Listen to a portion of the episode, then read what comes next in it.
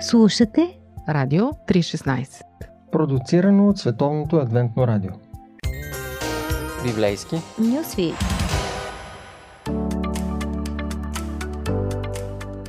Той е египетски принц, който става водач на освободително движение при изхода на евреите от Египет и първия мъж на новата държавност, създадена с преки директиви от Бога. Любопитно е, че се подготвя за ролята на водач, като пасе овце в суровите условия на пустинята, стаж, който Бог му осигурява почти лично. Преминал е поне през 13 тежки конфликти и кризи, или поне за тях ще говорим сега, без да броим всички военни битки. И докато той се застъпва при всяка криза за своите до смърт, те го оклеветят, нападат, обвиняват, говорят зад гърба му, завиждат на него тъчаки на жена му, подготвят преврати и дори няколко пъти искат да го претрепят с камъни. Със сигурност сте чували името му, дори да не знаете много за него. Моисей – важна фигура от еврейската история, но не само. Това е лидер наистина от най-висока проба. И сега анализът на доктор Емил Гаджалов ще ни каже защо е така. Моисей е евреин, потомък на Леви, един от синовете на Яков. Дете родено в Египет, в условия на робство.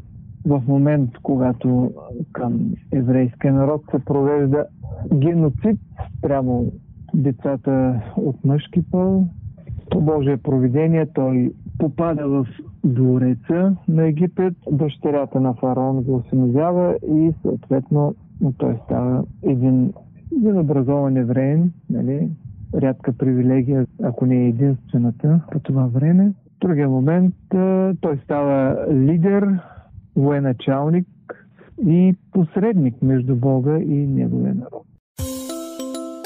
Моисей има нужда от време, за да израсне като лидер. Mm-hmm. В втората половина на живота, между 40 и 80 години, той има нужда да осъзнае начина по който този народ ще бъде изведен. Той тръгва като и застъпник и освободител при една свада, убивайки един египтянин, който а, Издевателства. Издевателства, да, над един евреен. И така счита, че би могъл чрез военна сила, чрез физическа сила да освободи. Той е Божий народ, на когото е обещана земята на техния правотец Авраам. Така че Моисей има нужда от време. Време в едно малко по-закътано място, забравен, самотен, там някъде в пустинята на Мадиян, в скалисти пустини, където Бог ще го срещне той има нужда да се научи не да подкарва овцете, а да ги води. Затова и е, Божието проведение го поставя да бъде овчар 40 години. И той се научава на търпение. Това са няколко думи. А, добре, откъде ще отключим а, така епизодите? Ако Моисей застъпник, това е темата, е първото застъпване, това е когато той убива египтянина и го скрива в пясък. Нали? Ами, това, това е, е негови... криминално престъпление. Определено. Сега, как са го разглеждали тогава? Със сигурност морално прегрешение, защото фараона търси да убие Моисей. Може би е усетил, че точно тук Моисей иска да демонстрира а, вече една друга позиция, а не толкова, че той е убил някой сънародник Mm-hmm. Може би това е било акт на самоутвърждаване на Моисей. Да, при познаване на идентичността на робите. Именно. Един вик на кръвта е търсене на справедливост. Това е първият момент, Моисей, който се застъпва. Втория, вече имаме Моисей, който е зрял през тия 40 години в пустинята. Бог го извиква изпраща го да се върне в Египет с конкретна вест, която трябва да занесе на фараон. Пусни народа ми, за да ми отпразнуват празник в пустинята. Ето го това първо застъпничество, което ще продължи в следващите глави с постоянни призиви към фараона, с заплахи включително, Божия народ да бъде пуснат и да му се даде тая автономност да се покланя пред Бога на бащите. Историята започна с два епизода. Първи епизод Убийството, втора серия Преговори на високо ниво. А третата серия са Чудеса край морето. Хората напускат Египет, но се оказват в смъртоносен капан. Египтяните ги настигат, въоръжени до зъби, пред тях е червено море. Познайте колко необоздан може да бъде страха и кой всъщност е виновен, че те са обречени.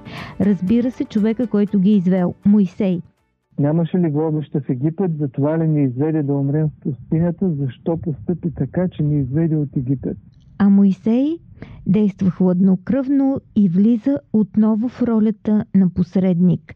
Не бойте се, гледайте избавлението, което Господ ще извърши днес за вас. После вдига жезъла, простира ръка и морето се разделя.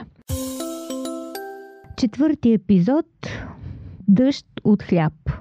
Цял месец хората са в пустинята и провизиите им естествено свършват. Какво да правят? Това, което най-добре си знаят. Мрънкат. Да бяхме умрели в Египет при хляба и тенджерите с месото. Тоест да умрат а, в атмосферата на празник. Mm-hmm. Когато едат и пият месо, хляб, а сега тук в тая пустиня умираме от глад, няма празник, това сте празни. Има по-хубава смърт. Моисей отново е на линия. Той съобщава думите на Бога. Ще вали хляб от небето. Тайнствената манна. Кризата отново е овладяна и Моисей като един добър домакин се грижи за храната на обществото. Пети епизод – проблеми с ВИК. Снабдяването с хляб е уредено, но липсва вода. Всяка благодарност набързо е забравена. Изведени от Египет, за да ни умориш от жажда. Това са обвиненията към Моисей. Той има опит в пустинята, разбира се, там е пасал стадата на тъста си, те нямат обаче. Той знае как да си намира вода и храна, но сега хората са много и е невъзможно да осигури подобно снабдяване. Тогава, разбира се, Бог се намесва и Моисей прави едни пророчески жестове, които са с дълбок символичен смисъл. Той удря една канара с жезъла и от нея потича вода. Народът пие и разбира, че в тежки условия е добре да упражнява малко повече вяра. Шести епизод появява се един а, военен враг, Амалик, само той пък липсваше в цялата картина. Царят на амаличаните без причина напада Божия народ. Младият Исус Навин е изпратен в боя, докато Моисей е на по-задна линия в тила. Там той като един ходатай издига ръце в молитва към Бога с молба за помощ и с обединени сили битката е спечелена, но разбира се, спокойствие няма. Какво да кажем за дискусии по Радио 316? Следва седми епизод. Неустоимо за мен предложение, което обаче Моисей отказва. Моисей го няма, той се е изкачил на планината Сне да получи десетте заповеди, написани на две каменни плочи от самия Бог. И докато него го няма, народа иска теле. Теле от Аарон да направи богове. Аарон не успява да направи богове, той успява само едно теле да направи. А те е искат е множество цял пантеон.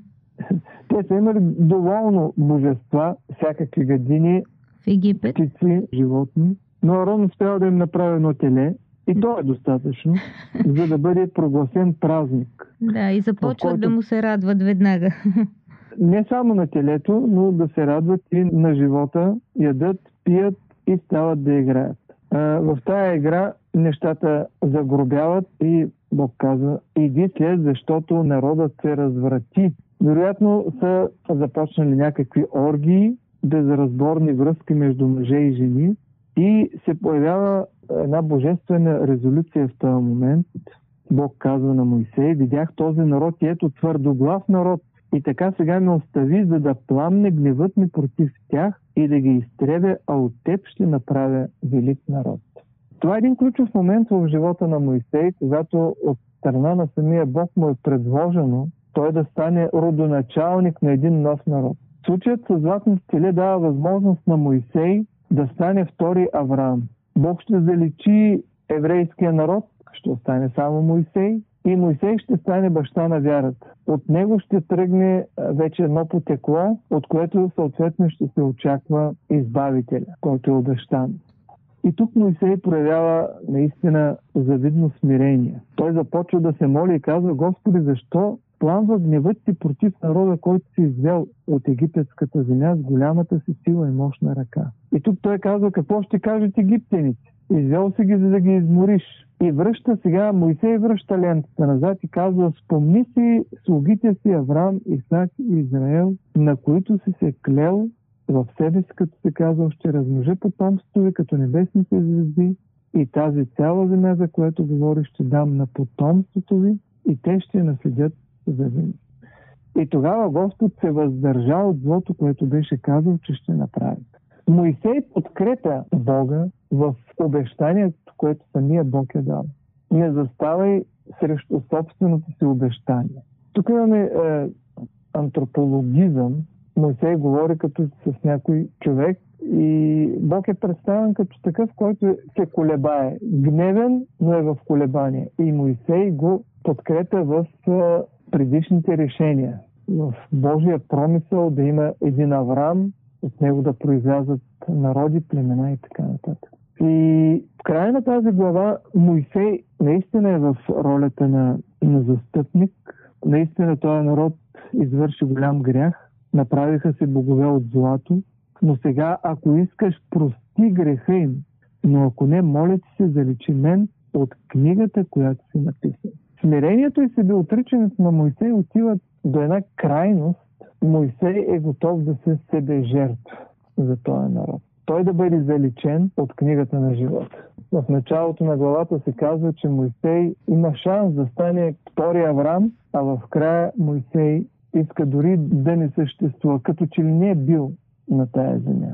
Толкова силен е този застъпнически подпик. Моисей става един сътрудник на Бога в това Бог да изпълни обещанията си и да ги изпълни с потомците, синовете на, нали, на Авраам, на Исак, на Яков. Те да станат като морския пясък, като небесните звезди. Моисей се бори за своя народ. Не го оставя. Не се възползва от момент. Ако той е приел божественото предложение, нямало е кой да го укори. Сам Бог му предлага да стане един втори Авраам. Така че Моисей е една изключителна фигура, човек на молитвата, човек на, на вярата и човек на принцип. Един всеотдаен водач, който е готов м- да бъде ощетен лично, дори да изгуби живота си в полза на своя народ. Един застъпник, с когото Господ говори лице в лице, ще ни каже 33 глава, както човек говори с приятеля си. Кой би могъл да прояви такъв дух като Моисей, ако той не е близък, интимен приятел с Бога? И тук нещата трябва да останат отворени, за да кажем, че Бог може да бъде разбран, опознат, възприят единствено, когато има лична връзка, лично отношение с него.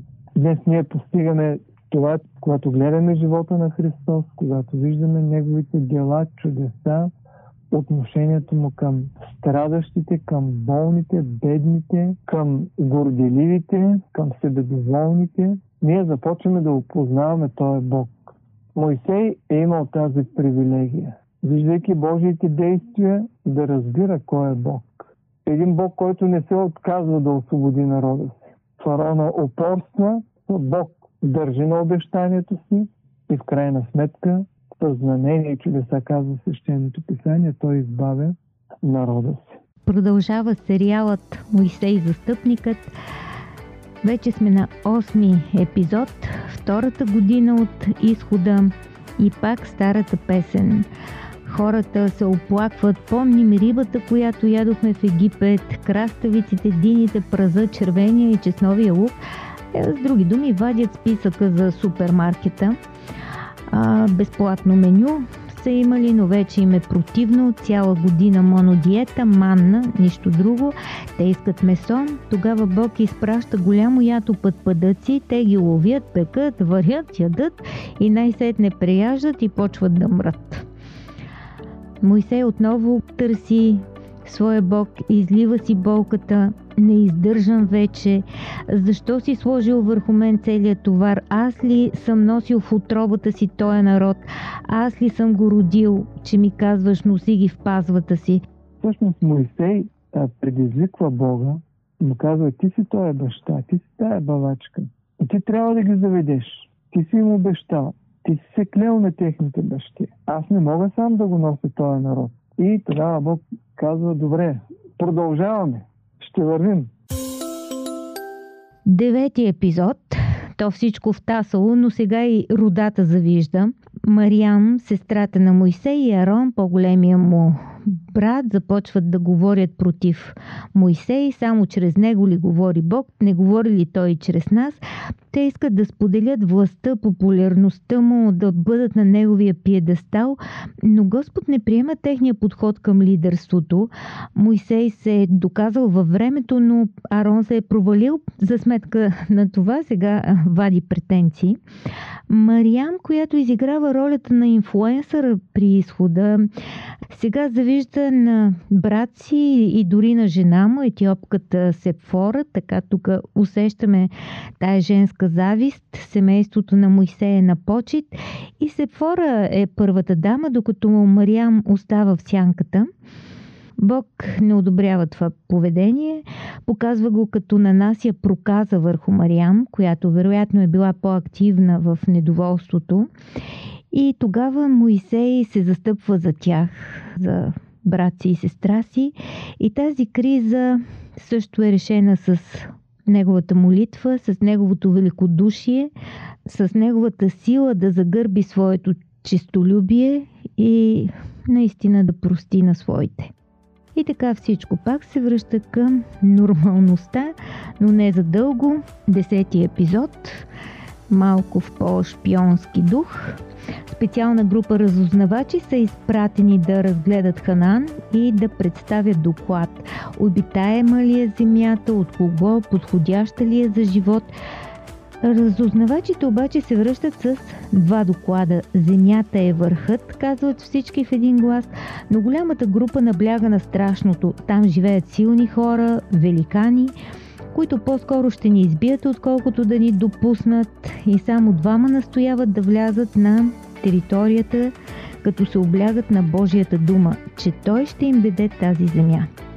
Обществото, разбира се, чува повече страха, отколкото обещанието и се настървява до там, че искат да убият с камъни Моисей, брат му и разузнавачите, които настояват да се следва първоначалния план – Техните аргументи са посочени защо ни води Господ в тая земя да паднем от меч и жените ни и децата ни да бъдат разграбени.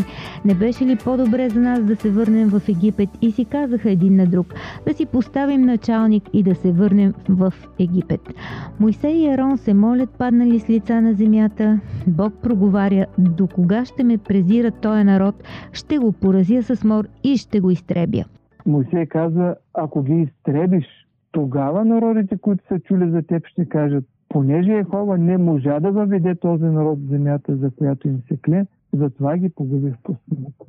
Като един пиар на Бога, много се притеснява името на Бога да не пострада по някакъв начин. И не само. Моисей предизвиква Бога и казва, чакай се, нали, в кавички, леко манипулативно. Те сега какво ще кажат другите? Че ти, ти си недостатъчен, ти нямаш сила. Моисей обаче залага на това, което Бог вече му е разкрил. След като Бог прогласява своето име, той всъщност разкрива характера си, сега Моисей му повтаря същите думи, това, което Бог е казал, че той е дълго търпелив, много милостив, прощава беззаконие, престъпление и така нататък. И Господи, ако ти си такъв, прости, моля ти се, беззаконието на този народ. И Господ каза, прощавам им, както си казвам. 11 епизод с заглавие Новите лидери. Това са малка група от потомците на Леви и Ровим, които се противопоставят на Моисей и Арон с амбицията да станат именно новите лидери. Бунтът се задълбочава, голяма част от хората са настроени срещу братята и нещата стигат до там, че на Египет да се припишат качествата на Ханаан. Малко ли е това, че си ни извел от земя, в която текат мляко и мед, за да ни измориш в пустинята, а и на владетел ли искаш да се правиш над нас? Тогава Бог казва на Моисей и Арон, отделете се от сред това общество за да ги изтребя в един миг. А те паднаха на лицата си и казаха, О, Боже, Боже на духовете на всяка плът, ако един човек е съгрешил, ще се разгневиш ли на цялото общество? Моисей се застъпва, Арон вади кадилницата и Моисей застава между мъртвите и живите. Тогава язвата престава. В този смисъл Моисей се явява и прототип на Христос. Следват още два епизода с края и развръзката на цялата история. Така че ви оставям в ръцете на доктор Емил Гаджалов. Радио 316, точно казано.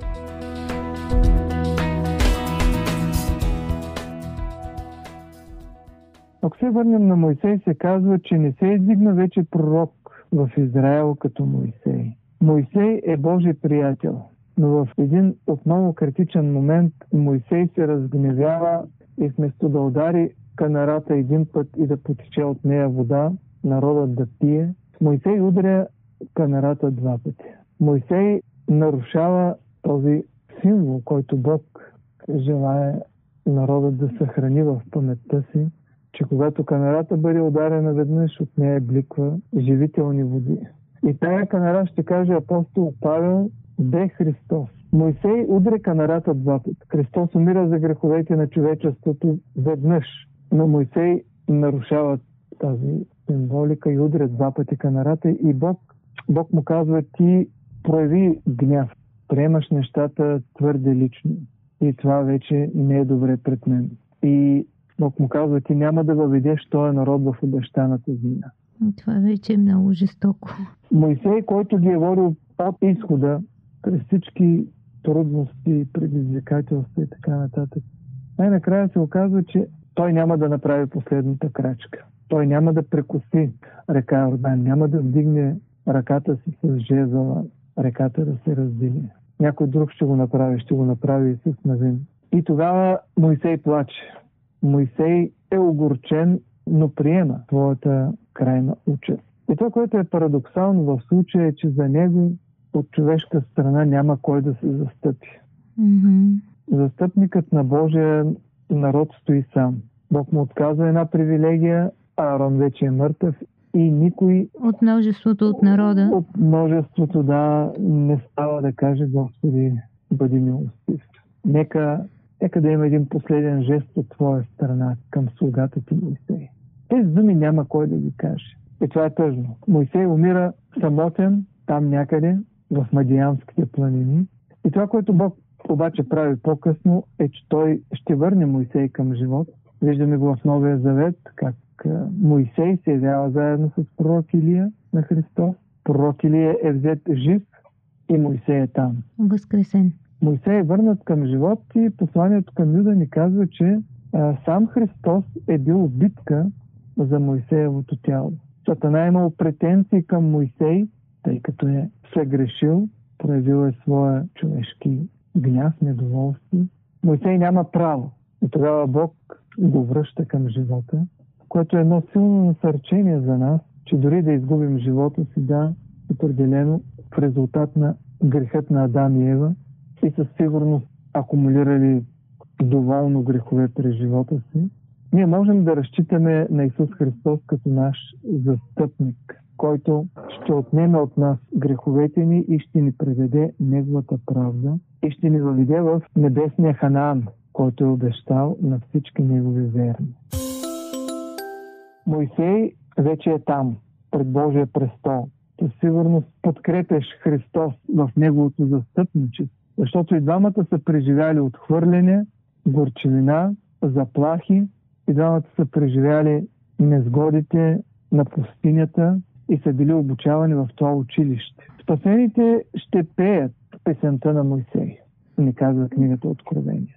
Ще пеят песента на Мойсей, изкупените е песента на Агнето. Мойсей и Христос са поставени един до друг. Опитността на Моисей е опитността на избавлението, опитността на Божието водачество през трудностите.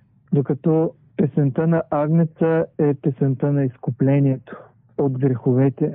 Песента на Агнеца е песента на жертвата на Божия син на Голгота. Една песен, която възпява през цялата вечност жертвата, която Бог е дал за човечеството. Мойсей остава един смирен Божий служител, застъпник, герой на вярата, един, който се е отказал от египетските богатства, от властта, от материалните притежания и е предпочел да страда с Божия народ.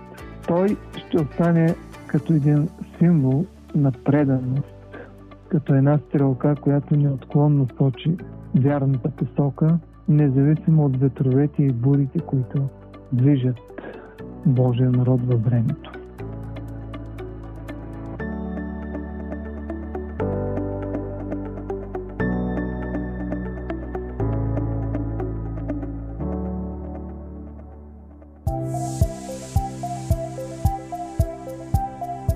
Радио 316 Продуцирано от Световното адвентно радио. Сайт 3-16.bg